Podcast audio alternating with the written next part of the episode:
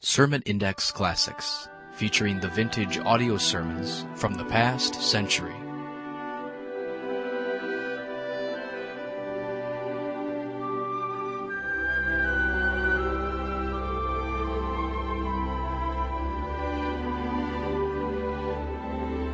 Welcome again to Sermon Index and today's program featuring some of the best sermons preached in the last century. This program is provided by the Ministry of Sermon Index. For more messages, log on to our website, www.sermonindex.com. Now, here's today's program.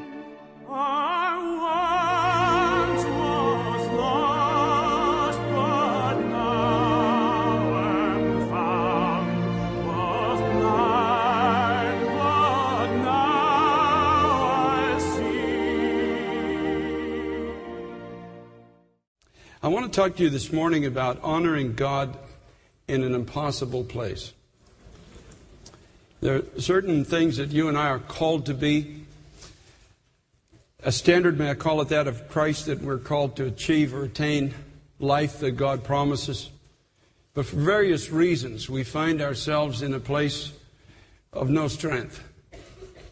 Less than no strength, sometimes it seems not just individually, but sometimes even corporately. We're living in a generation where it seems like the Church of Jesus Christ has largely lost its effect in this society. One of our politicians said this week that our nation is going to hell in a handbasket. We're sliding so quickly. Not a Christian person either said that. We're sliding so quickly, morally, socially, politically, into uncharted water that we really need to learn how to honor God in this impossible place. The Church of Jesus Christ must rise again in this generation. There is no option B. The church must come back to life. And I believe I have something along those lines. Ezekiel chapter 37, if you will, please. Honoring God in an impossible place. Now, Father, I thank you, God, with all my heart.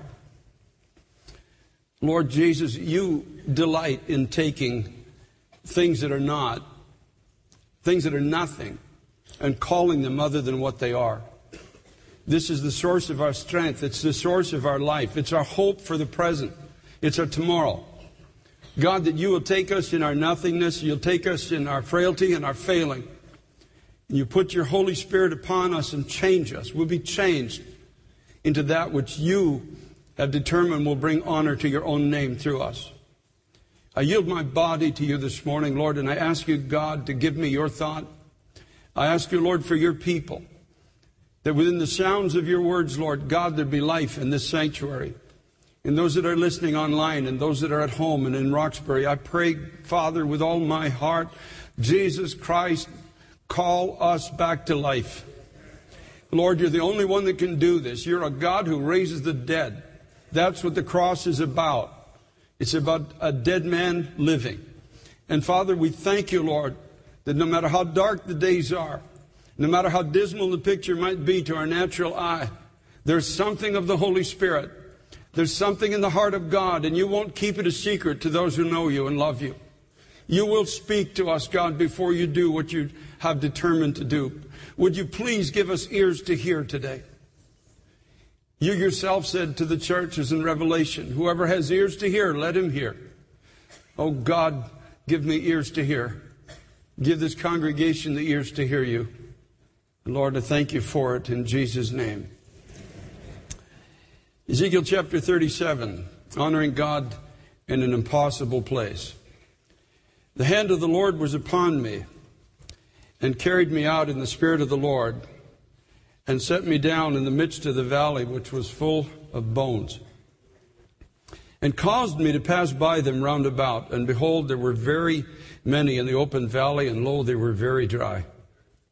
And he said to me son of man can these bones live? And i answered o lord god thou knowest. Again he said unto me, Prophesy unto these bones, and say to them, O ye dry bones, hear the word of the Lord. Thus says the Lord God unto these bones, Behold, I will cause breath to enter into you, and you shall live. And I will lay sinews upon you, and will bring up flesh upon you, and cover you with skin, and put breath in you, and you shall live, and you shall know that I am the Lord. So I prophesied as I was commanded, and as I prophesied, there was a noise, behold, a shaking, and the bones came together, bone to his bone. And when I beheld, lo, the sinews and the flesh came up upon them, and the skin covered them above, but there was no breath in them. Then he said unto me, Prophesy unto the wind, prophesy, Son of Man, and say to the wind, Thus saith the Lord God, Come from the four winds, O breath, and breathe upon these slain, that they may live. So I prophesied as he commanded me. And the breath came into them, and they lived and stood up upon their feet, an exceeding great army. Now, it's been the pattern of humanity that we find ourselves again and again facing the impossible.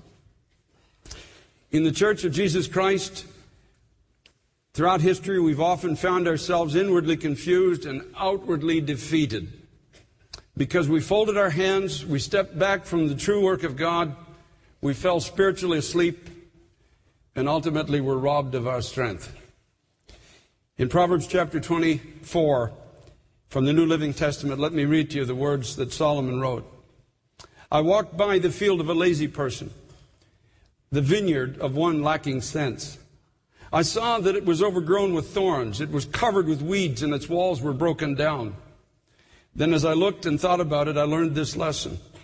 A little extra sleep, a little more slumber, a little folding of the hands to rest, and poverty will pounce on you like a bandit.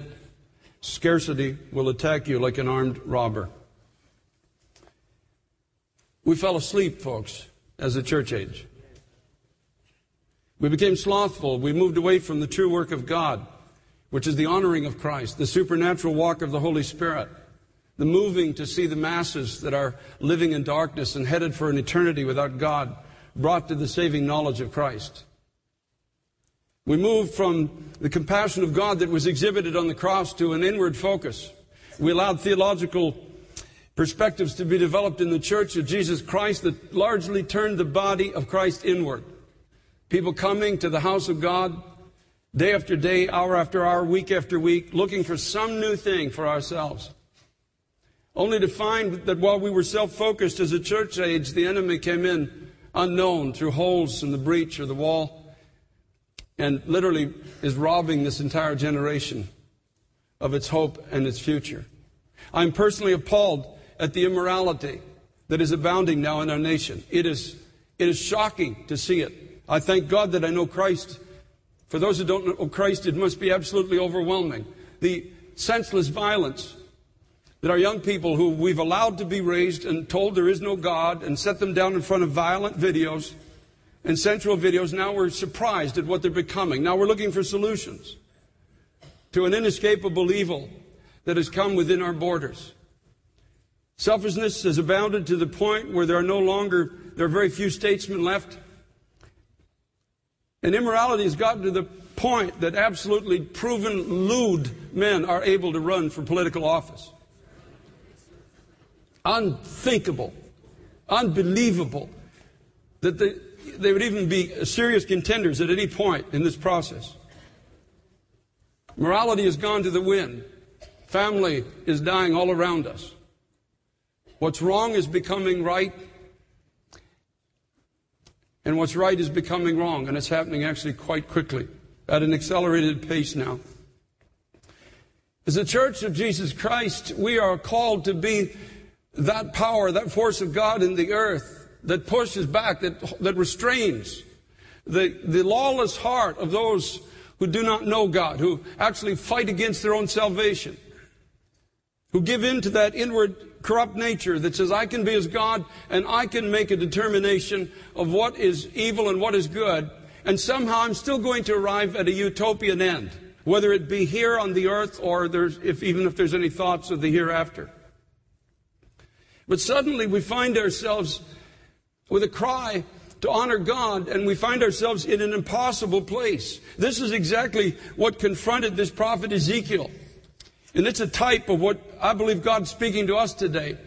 Now, these words, of course, apply to the nation of Israel, and we're seeing it fulfilled in part today and will be fully fulfilled in the days ahead. God took the prophet Ezekiel, and it says he, he took me in the spirit and he caused me In other words, I, he took me out over this huge valley and he caused me to pass by these bones round about, and there were very many in the open valley, and they were very dry. And the word open in the open in that context means that there was lifelessness on their face. There was no sense of expectancy for the future. They were expressionless. That's really what it means. They were, they were opened to the display of their own powerlessness. Now, these were uh, religious people, folks. These people were not, they didn't set out to be spiritually dead. They didn't set out to be immoral. They didn't, they didn't plan on dying around the altars they built, but that's exactly what happened. And they were very dry. And the word dry means they were, they had the sterility of a eunuch. In other words, they were incapable of producing life or reproducing. And this is where we, we live today. Not all, thank God. I'm not, I'm not bringing an indictment against the church. You, have got to hear me. I, am speaking as a man whom God has burdened my heart for his whole church. The whole body. Everyone called by the name of Jesus Christ. There are no exclusions to this. But if we're going to become what God would have us to be, we have to get to the point of agreeing with God concerning what we are. We've got to become, come to that place. And I've always said it that the end of the natural is the beginning of the supernatural. When we finally just agree with God and we stop making excuses for the fact that we have 120 churches in certain towns and cities and can't change our own block, yet at the beginning of the church, 120 people changed the whole known world. And at some point, there has to be an honest evaluation of the heart. We can't be afraid of that. You can't be afraid of it, and I can't be afraid of it. David, the, the king of Israel, cried out, Search me, O God, and know my heart. Try me and know my ways. And if there's something in me that isn't right, God, lead me in the paths of life. That was the cry of his heart, and I don't think we should be afraid to cry that and say, Lord, show me. I want to honor you, but I find myself in an impossible place. I can barely get up in the morning and, and living for you and seeing the lost come to Christ seems to be almost an impossibility. And he said, Can these bones live, Ezekiel? Now, it takes absolutely no faith to say no. Anybody can do that. Anybody can live on the side of unbelief. You don't have to know scripture. You don't have to have any strength of character. It takes no strength to live on the side of unbelief. Those who just say it can't be done. And God asks Ezekiel an impossible question. The bones of the testimony of Christ in the earth are scattered. They're, they're dysfunctional. They're powerless. And he says, can these bones live? And Ezekiel said, Oh God, you know. It reminds me of the parable of the loaves and fishes, where Jesus turns to Philip and says, Philip, where are we going to find bread to feed these people? And the scripture says he said this to test them because he already knew what he was going to do. He had a young boy there who had faith, and that's all that God ever requires is somebody to have faith to do the miraculous again. And he said to Ezekiel, prophesy to these bones and say to them, O ye dry bones, hear the word of the Lord. These are bones who, by their own testimony later on in this chapter, they said, We're dry, our hope is gone. We're cut off from the promises that were once ours. We somehow failed. God must be angry with us. And the Lord says, No, Ezekiel, prophesy. That means speak to them or sing to them by divine power. Be willing, Ezekiel, to be considered a madman by those who lack understanding of the ways of God. Isn't it amazing? Those who live in the natural will consider those who live in the supernatural madmen. When actually it's the opposite. I remember reading the story of the Welsh revival in, in 1904, and there was a young man called Evan Roberts. He was actually just a, a preacher in training, and he was a man of prayer. And in prayer, God told him there's going to be a great touch of the Holy Spirit come down on the nation of Wales, and it's going to spread from the nation of Wales and is going to touch much of the known world. And in this little little place called Moriah Chapel, I've been there in Wales. He got up and he started to preach this, and crowds started to gather, not because they believed him, they thought he was crazy. And a lot of the ministeria, ministerium who were uh, involved in his training started coming in and saying, they would shake their heads as he would preach about this, this coming touch of God in the earth. And, and they would say, what a tragedy. He was such a fine young man. And we held out such hope for him. And yet he had heard from God. And you know, they, they couldn't fathom it, you see, because with all of their degrees and all of their, all of their study and all the things that that they prided themselves. Why would God speak to a young minister who's in charge of a Sunday school class? Why would God do that? Because that's what God always does. That's the way He always has done things. Consider your calling, brethren. Not many mighty, not many noble, not many wise after the flesh, not many strong, not many of royal birth has God chosen, but God's chosen the foolish things of this world and things that are not to, to bring to nothing things that exist in their own strength, that no flesh can glory in the presence of God. That's why today I'm so thankful for, for the thankfulness of others. But folks, realistically, I would have nothing. I'd have nothing. I don't even know if I'd be alive today were it not for Jesus Christ. He has constantly taken me in my nothingness. And somehow I just laid hold of it when I, from right in the beginning, I, I remember being in a church service, uh, preacher was preaching. I don't even remember what the message was, but at the end of the message, I got out of my seat and I went down and I knelt at an altar and I said, God, I have less than nothing to give you. I'm not a speaker. I'm not a public speaker. I, I don't have a pedigree. I'm struggling with a lot of things myself, just trying to get free. But oh God, if you think you can use this life for your glory, I give it all to you. You can have it all. Lead me, take me, guide me. And so I'm aware today, I'm fully aware that God still takes nothing. He still takes those things that are nothing in themselves to bring to nothing things that exist in their own strength, that no flesh can glory apart from in Jesus Christ. I'd rather be considered a madman and speak for God than have the accolades of the whole world and be a madman in the sight of God. You think of Acts chapter 2 when Peter the apostle stood out in the crowd. Now, what were these people in that upper room? Failures, every last one of them. Peter had boasted, he had failed. Everyone else, they ran. They weren't there when Jesus needed them. Even after three years of, of, of the purest word, of a visible demonstration of God. They saw him walk on water. Peter even walked on water himself.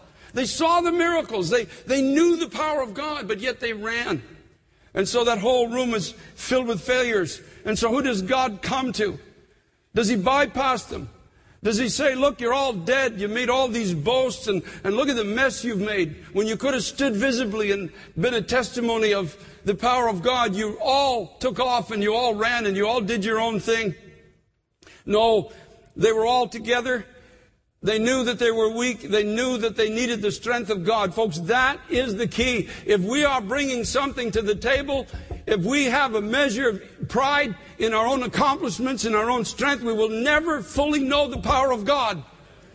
The blessing of the Lord is for those who finally come to an end of ourselves and say, Lord, I just come to you as I am. I come to you in my brokenness. I come to you in my hopelessness. I come to you in my failure. I come to you in my, with my mess of all the years of my life. And I bring the sum total of this mess to you. And I trust that you are able to raise it from the dead and bring honor to your name through it.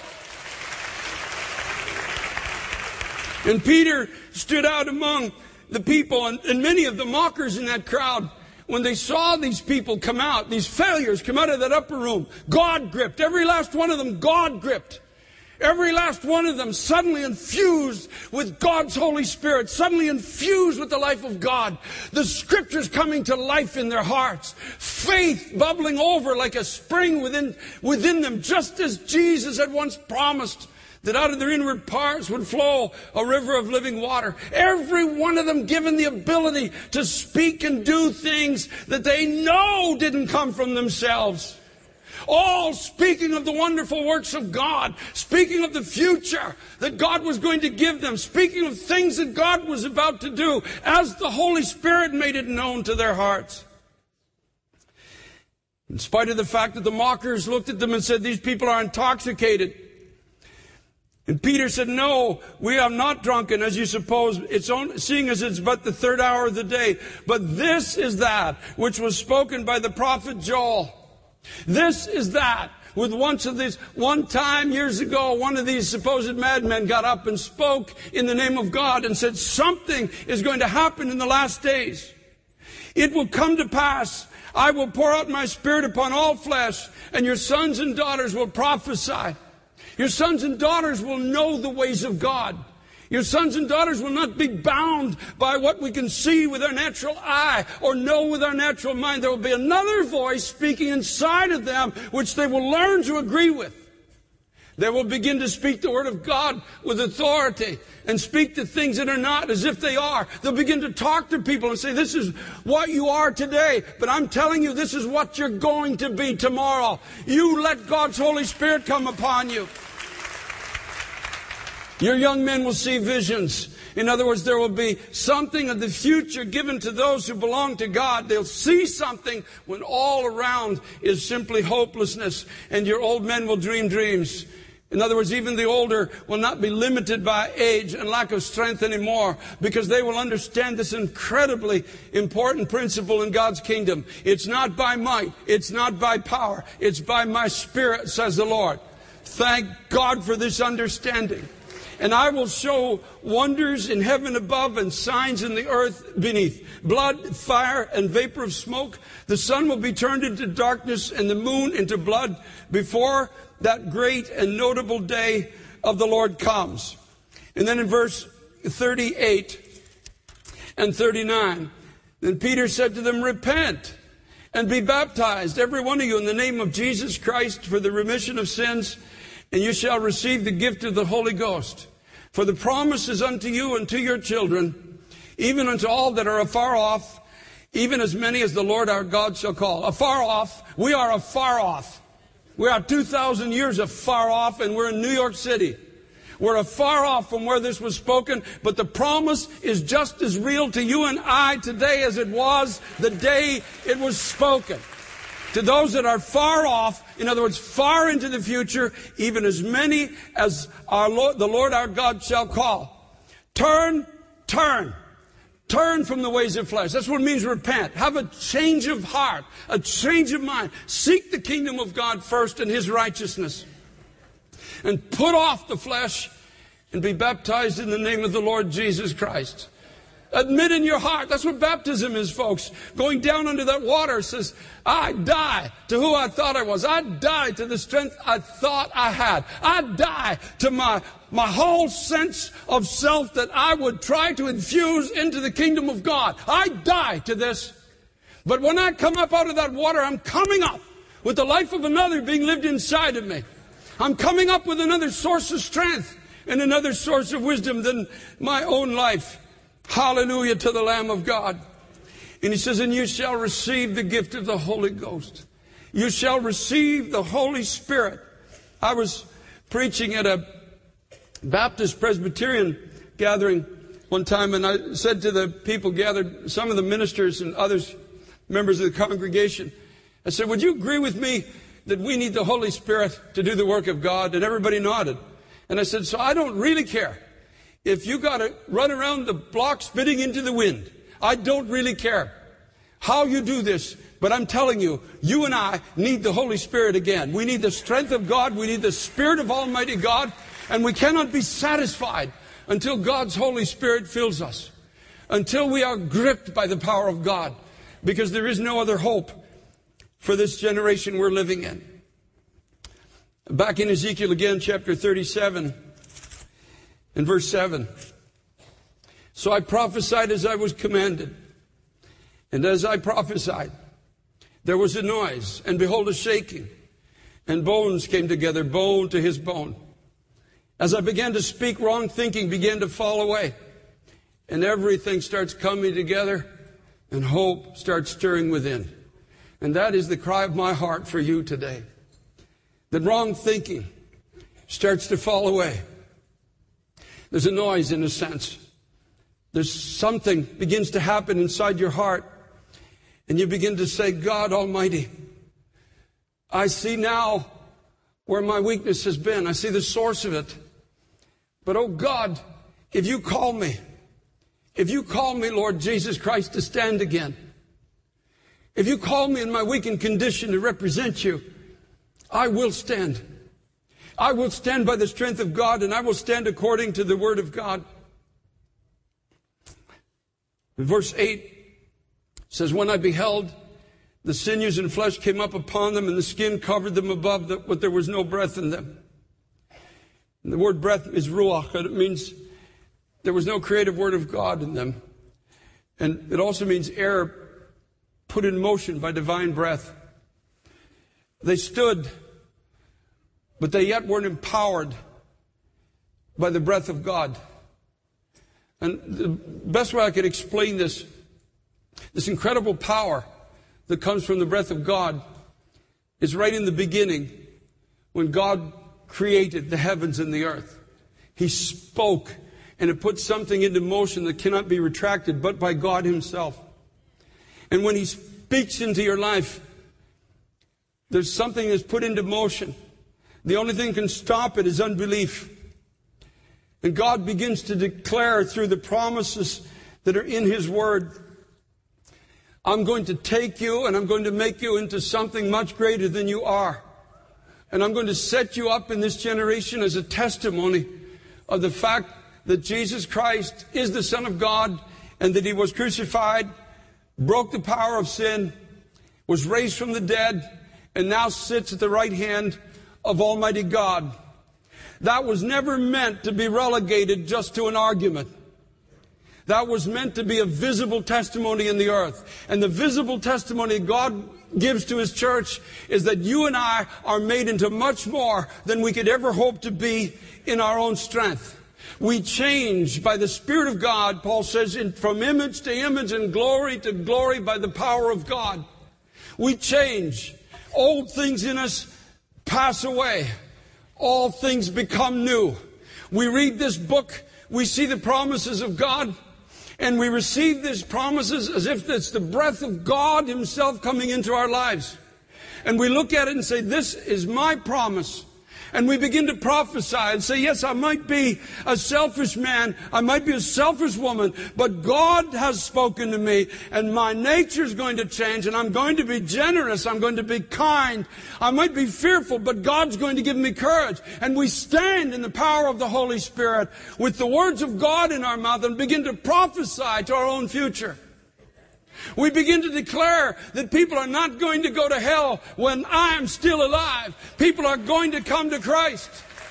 We prophesy that God has not given me a spirit of fear. I'm not cowering down anymore under the snickers of a generation headed for hell. I'm going to stand in the power of God and I'm going to speak the truth of God and I'm not going to be ashamed of what God says. I'm not going to be ashamed of who Christ is. And my life is going to be a demonstration of the fact that Jesus Christ is alive from the grave.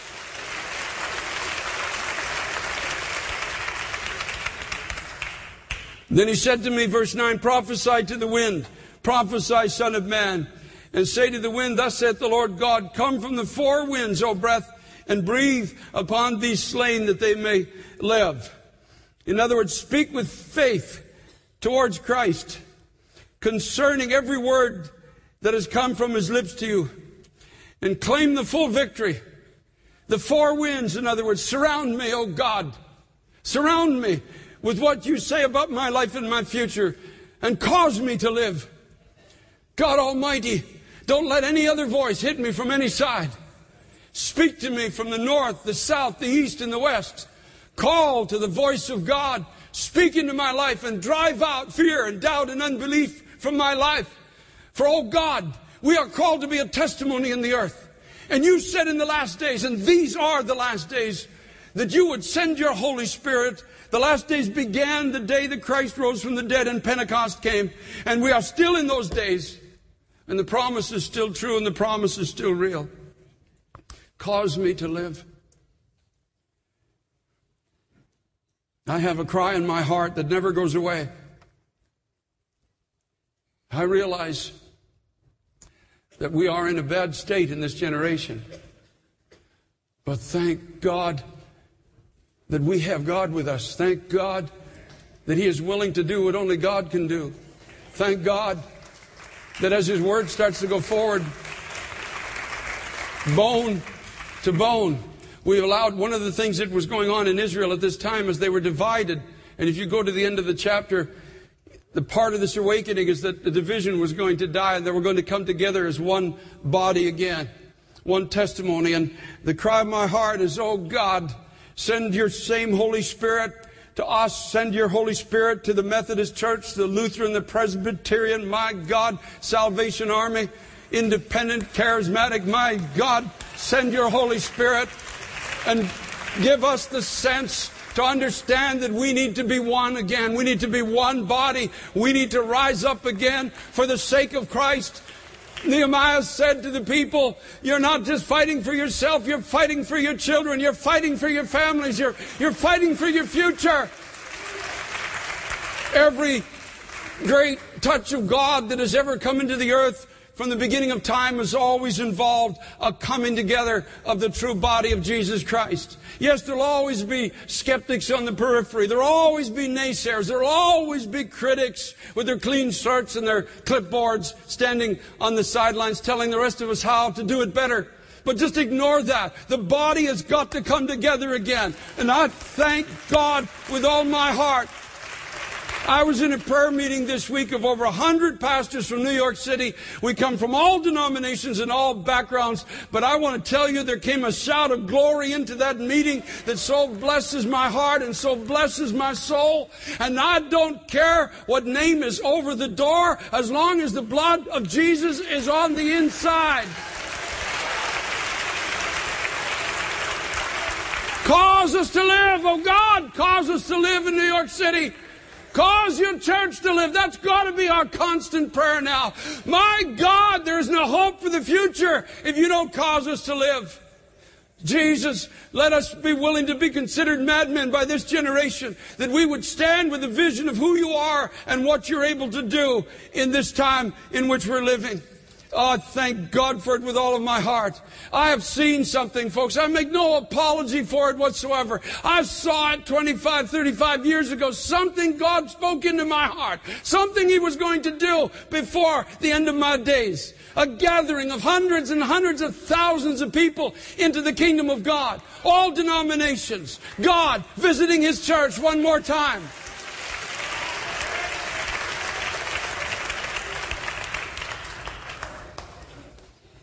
In Acts chapter 4, there was a threatening against the testimony of Christ. And when they left that place of threatening, they gathered together. Verse 31 says, When they prayed, the place was shaken where they were assembled. Remember, the shaking is the first thing that happened. The shaking, the stirring.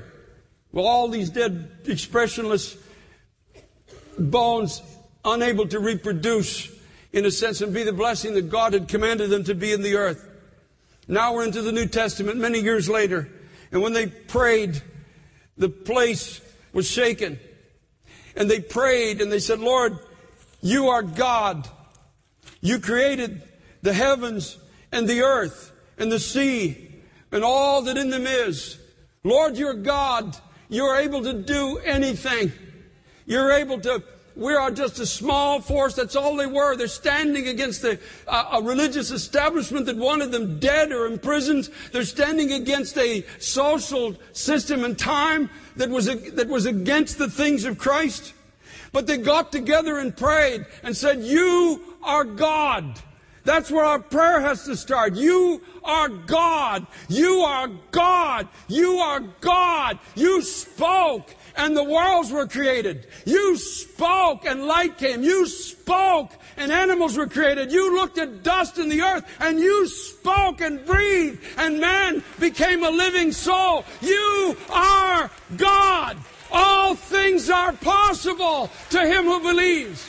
You are God. You can do whatever you want to do, oh God. There's no restriction to you. We are a speck in a universe, if we saw how small we really are and how big God really is, You are God, they began to pray. You are God. You made heaven and earth and the sea and everything that is in them. Everything in heaven, everything in the earth, and everything in the sea was created by the words of your mouth, who by the mouth of your servant David said, Why do the heathen rage and the people imagine vain things? Why do those who are without God imagine that they can triumph over the testimony of Jesus Christ in this or any other generation? The kings of the earth stood up and the rulers were gathered together against the Lord and against his Christ. For of a truth against thy holy child Jesus, whom you've anointed, both Herod and Pontius Pilate with the Gentiles and the people of Israel were gathered together. In other words, kings, rulers, Jew and Gentile are standing against this testimony of Jesus Christ at that time. And then they said something incredible. For to do whatsoever thy hand and thy counsel determined before to be done. In other words, they're only operating within the boundaries, Lord, that you have allowed them to operate in right from the beginning of time. They can't do more than you allow them to do. And now, Lord, behold their threatenings and grant to your servants with all boldness that we may speak your word by stretching forth your hand to heal and that signs and wonders may be done by the name of thy holy child Jesus. And when they had prayed, the place was shaken where they were assembled together. And they were all filled with the Holy Ghost. And they spoke the word of God with boldness. And the multitude of them that believed, now this is the coming together of the bones now, were of one heart and one soul. And neither said any of them that aught of the things which he possessed was his own, but they had all things common. I see that twofold. It's a physical thing, yes, as well, but it's also a spiritual thing. Nobody was standing up and trying to take the preeminence. Everybody knew that what they had had been given to them of God. It was not their own. And they held it all in common. Their testimony was, we are the body of Jesus Christ and we have been raised for this moment in time and God has given us of His Holy Spirit. And yet some may have giftings that are more public than others. But we all realize that everything we have has come from the hand of a benevolent Savior. And with great power gave the apostles witness of the resurrection of the Lord Jesus, and great grace was upon them all. Great power. They gave witness to the resurrection. Great power. That's the call, my brother, my sister, to your life today. The call is no different. It doesn't say with great argument. Although there are people who do operate in the realm of apologetics, and I appreciate that. But in the early church, it says great power great power, and they were witnesses. They were visible demonstrations of the fact that Christ was alive. They were made into what they could never be, folks. They were given what they could never possess. And they were taken where they could never go. And that's been the story of my life since coming to Christ. It has been an awesome and incredible journey. But somehow I get the feeling that God has saved the best wine for the last part of this feast in my heart. There is a point of faith where you have to be willing to be considered a fool for Christ's sake. There's a point of faith where those in the world without God will never understand it. And it says, Great grace was upon them all. Great grace. Great grace. What was their testimony? I was dead, and now I live. I was I was hopeless and now I have hope. I was powerless and now Christ in Himself has made a testimony of His own life through me. I was confused and now I see. I was given to walking in agreement with the news media. Then I turned it off and opened the Bible. And I saw something. I saw something that normal people, natural people don't see it. I saw something that God was speaking. I saw something that God was longing to do. I saw a moment in history that God was willing to breathe again on the slain and call the bones back to life again. I saw something. I saw something something of God. Years ago, we were in Jamaica, and it was a three or four day evangelistic crusade in an area of the inner city, Kingston, that had been given to violence for a minimum of 30 years. An area of 100,000 people, 100% unemployment. Six drug lords controlling the whole area, fighting for the supremacy in the drug trade. It got so violent and so bad in this community that the government plowed down a 30 acre field between the six areas, the six little towns, and that was called no man's land. And, a, an unwritten law was created that no man was able, allowed to cross that land to the other side. It was a buffer zone. Anybody who tried to cross was shot, usually by people from the other side. And in the 30 years, there were over 800 recorded murders on that field. Those are the recorded ones. The people there told us there were a lot more than this. The Lord called us to set up a platform there and to have a four day crusade. The Lord began to speak to my heart that He was about to destroy the power of violence and poverty and unemployment, and He was going to do a miracle. And I remember we gathered the pastors together, and I began to speak these things and said, Listen, all I'm asking you to do is understand God has spoken something to my heart, and I fully believe it's going to happen. There's going to be a revival in this area, there's going to be thousands saved, and you're going to have to be there and be ready to disciple these people. I remember they're looking at me, and, and more than one got up and walked out of the meeting. They said, This guy's a madman. It's crazy. It's a dangerous area to go in, and people don't go there. The church people generally don't even go into that area.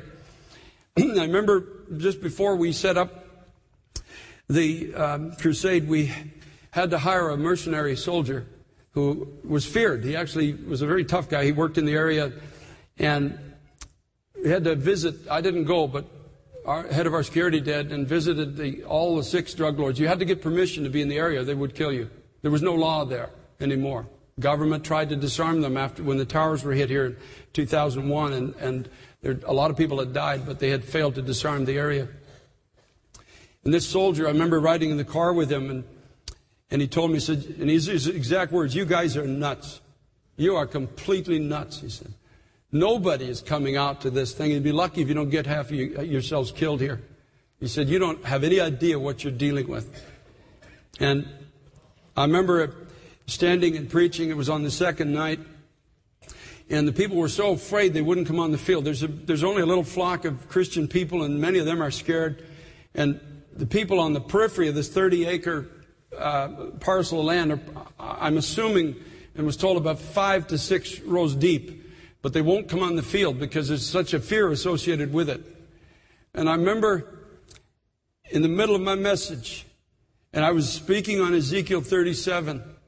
In the middle of the message, the Holy Spirit came on me, and I stood back and forgot for a moment where I was and just went to the throne of God and I began to cry for the people. I just began to cry out, and the weeping came on me, and I cried out, Oh, Holy Spirit, come. I, it's a moment like Ezekiel must have experienced of realizing this is hopeless if the Holy Spirit doesn't come. You've got to breathe on these slain that they may live. And I can't explain to you. I just started crying out and I forgot where I was. It didn't matter anymore because I knew the hopelessness of the moment if God didn't intervene. And the weeping that came on me suddenly hit the front row of the people and just started going down the line, started going in the back. One of the concessionaires who was way at the back of this field said there was, there was standing beside me an absolute thug, and there were a lot of them in the area who started to weep as well. And couldn't understand why, but a, a weeping came on the crowd, a weeping came on the people, and people started to come onto the field. And I believe it was that night about 2,000 people came to Christ, and People met at the altar. They met at the front of the stage, people who had never seen each other before. And they were meeting there, and there was, I was told there was as many guns as people on the field, because most, most everybody, especially the young men, were armed. And it was just truly an amazing night, and then it progressed, and by the fourth, third or fourth night, there was 14,000 people on that field. Many came to Christ. The spirit of violence was broken. On that field today, the government has built beautiful houses, beautiful condominiums.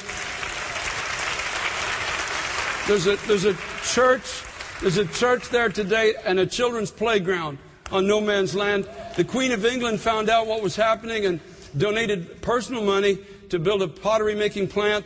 There's unemployment offices. There's a computer education center. People are lined up to find work.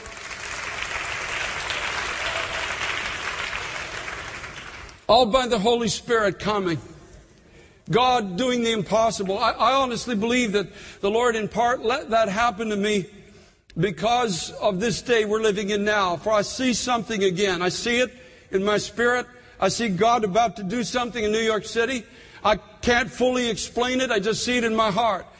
All I can say is I was willing to stand on that platform and appear to be a madman. I'm willing to do it again today. I don't care what anybody says. It makes no difference to me. I'd rather die on the side of faith than live in unbelief. And I thank God on the way home on the last night, Mr. Mr. Tough Guy, Mr. Mercenary Soldier was in the car and he kept saying, I don't believe it. I just don't believe it. I just don't believe what is happening here, what has happened here. And I said, Are you ready to give your life to Jesus Christ? And you know what he said to me, Mr. Mr. Eat Bullets for breakfast in the morning? I've got to go home and ask my wife.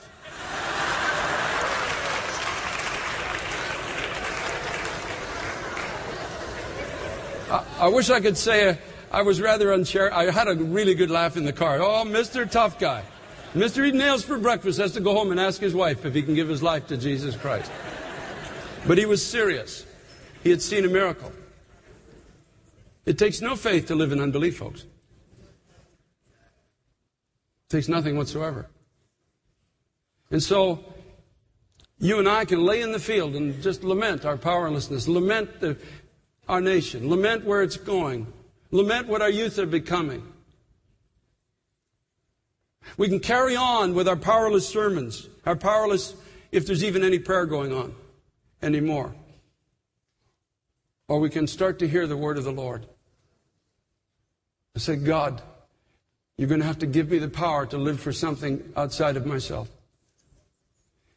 You're going to have to give me courage to face this generation. But Lord, you promise to give the Holy Spirit to those who ask. That is your promise. You said it's to this generation and to as many as shall call out, and even in far off places. Without the Holy Spirit, there will be no awakening. We have brought the best to the table that we know how. We've brought our, our physical strength, we've brought our natural intellects, we've brought our best laid and sincere plans. But now, in the words of one of our senators, we're heading for hell in a handbasket. Now is the time for the Church of Jesus Christ to rise up. But we don't need a new plan and we don't need a new superstar. We need the Holy Spirit.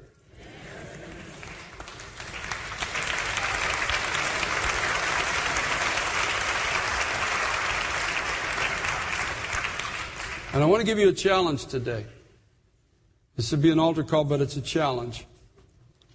Lord Jesus Christ, make me into everything that you have destined me to be. Speak to me from the four sides. Call to the four winds. Let it be only your voice that I hear and give me the courage to stand. Those who know their God, the scripture says Sir Daniel, will be strong and do exploits. Those who know their God. Those who clearly know who God is. In the midst of a darkened time, will be given the strength to stand and shine like lights in the darkness. This is a momentous time in the United States of America. I speak particularly to this country. I speak to the churches that are across this nation, from the east to the west and the north and the south there is an opportunity to rise up and be the church of Jesus Christ again and to repair the breach in this wall. And I don't know if this society will look a whole like a lot like it has in the past, but I do know one thing that if the church will rise up, there will be a testimony that cannot be denied, and many will find Christ as Lord and Savior. Every house of God will be full again. People will no longer be able to walk by and cast the testimony of the church under their feet as if it was a salt with no savor. This is a call from the heart of God. I don't know how else to say it. I don't know whether to say it loudly or softly. I don't know what it would take for people to hear. But we are living in a moment where God is willing to give power to those who ask. But we have to be a people who ask. And we have to be willing to live for a purpose outside of ourselves. And we have to care enough for the glory of God that we'd be willing to be considered fools and even threatened again in our time. But my prayer is at 60 years of age now, Jesus, make me everything that you have destined my life to be. That's the cry of my heart now.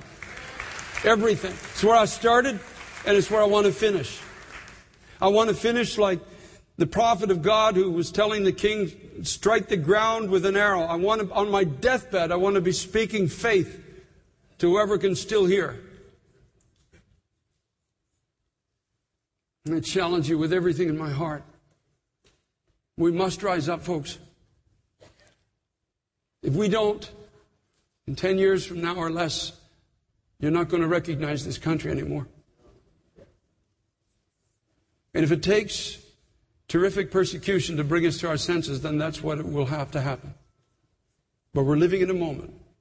We're living in a moment where God says, I'm willing to come to you if you're willing to come to me. And Father, I thank you, Lord, for the power to deliver your heart today. And I ask you in Jesus' name that you would give us the courage to stand up and admit our need. Give us the courage to hear your word and to follow the journey you've laid out for our feet. Give us the courage, Lord Jesus Christ, to fight for so many young people who don't even know there is a God. Give us the courage to follow the direction you put before us and to be the people you call us to be. Give us the courage to love one another and not be divided anymore. Give us the courage to face the onslaught of opposition that we'll have to face.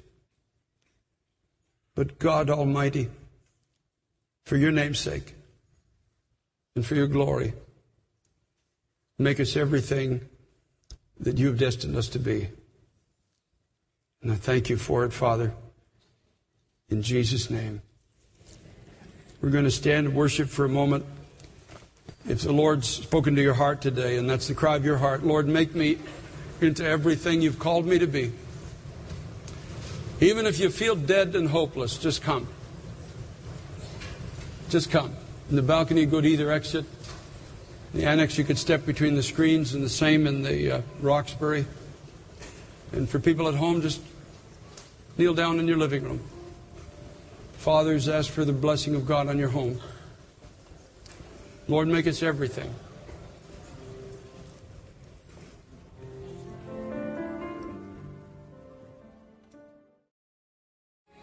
All that really matters now for each of us at this altar is, is what God is speaking to us and what God is speaking about us.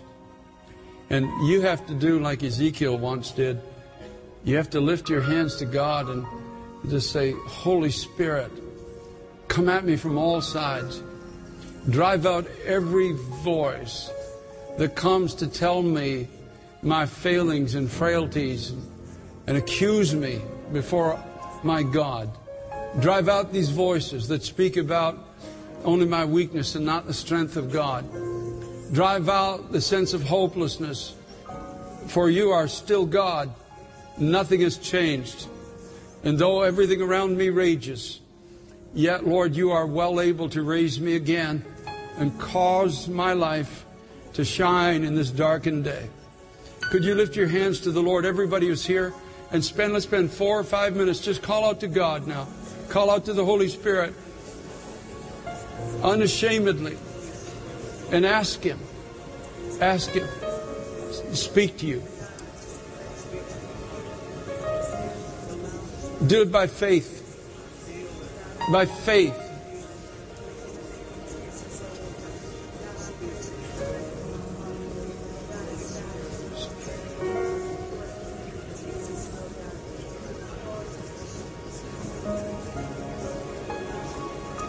Oh God, speak to us, Lord.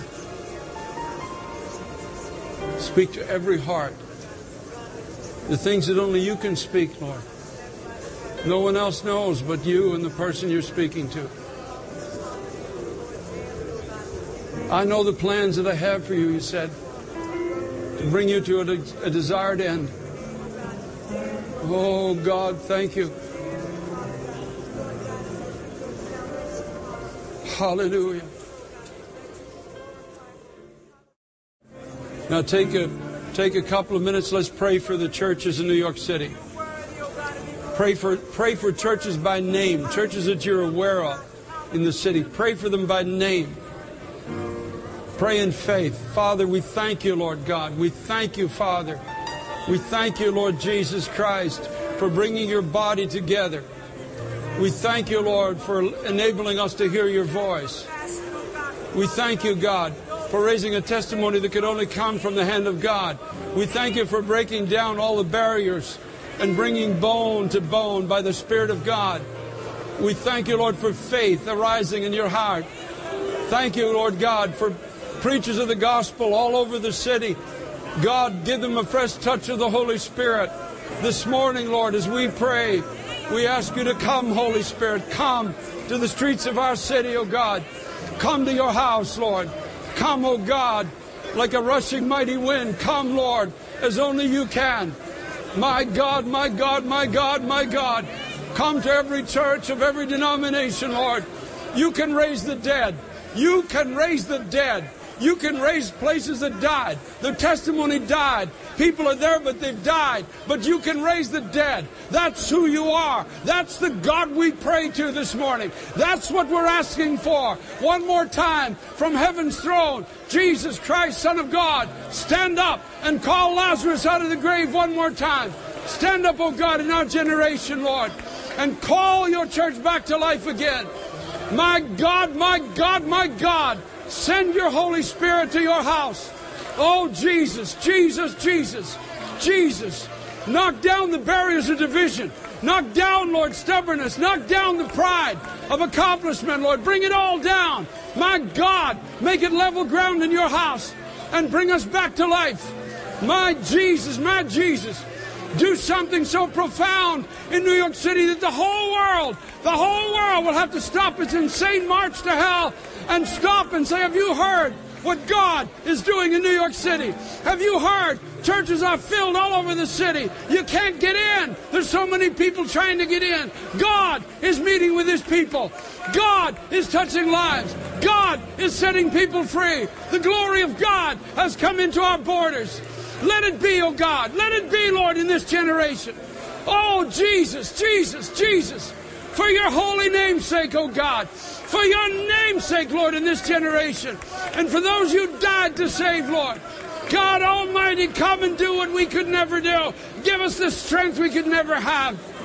Glory, glory, glory, glory to the name of Jesus. Glory to the name of Jesus. Hallelujah, hallelujah.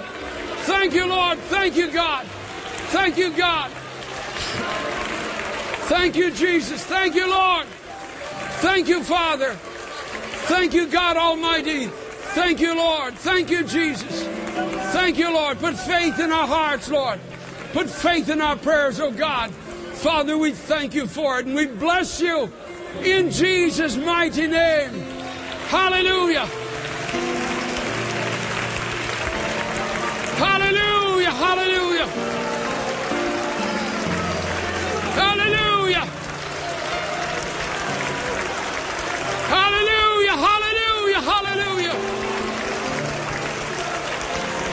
You, Lord. Give him a shout of praise in this house and glory. God, we believe you.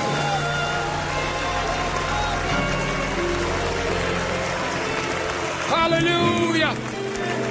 Bless the Lord, oh my soul. Bless the Lord, oh my soul. Bless the Lord, oh my soul.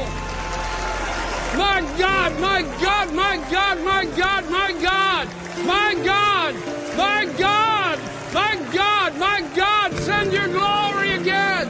Send your glory one more time, Lord. One more time before you come again. Hallelujah to the Lamb of God. Glory to the name of Jesus. One more time, give him a shout of glory. God bless you. Hallelujah. Our prayer is that you have been blessed and encouraged by this sermon. To download full sermons, go to our website, www.sermonindex.com. You can contact us through the website, and please share a testimony of how this sermon has ministered to you.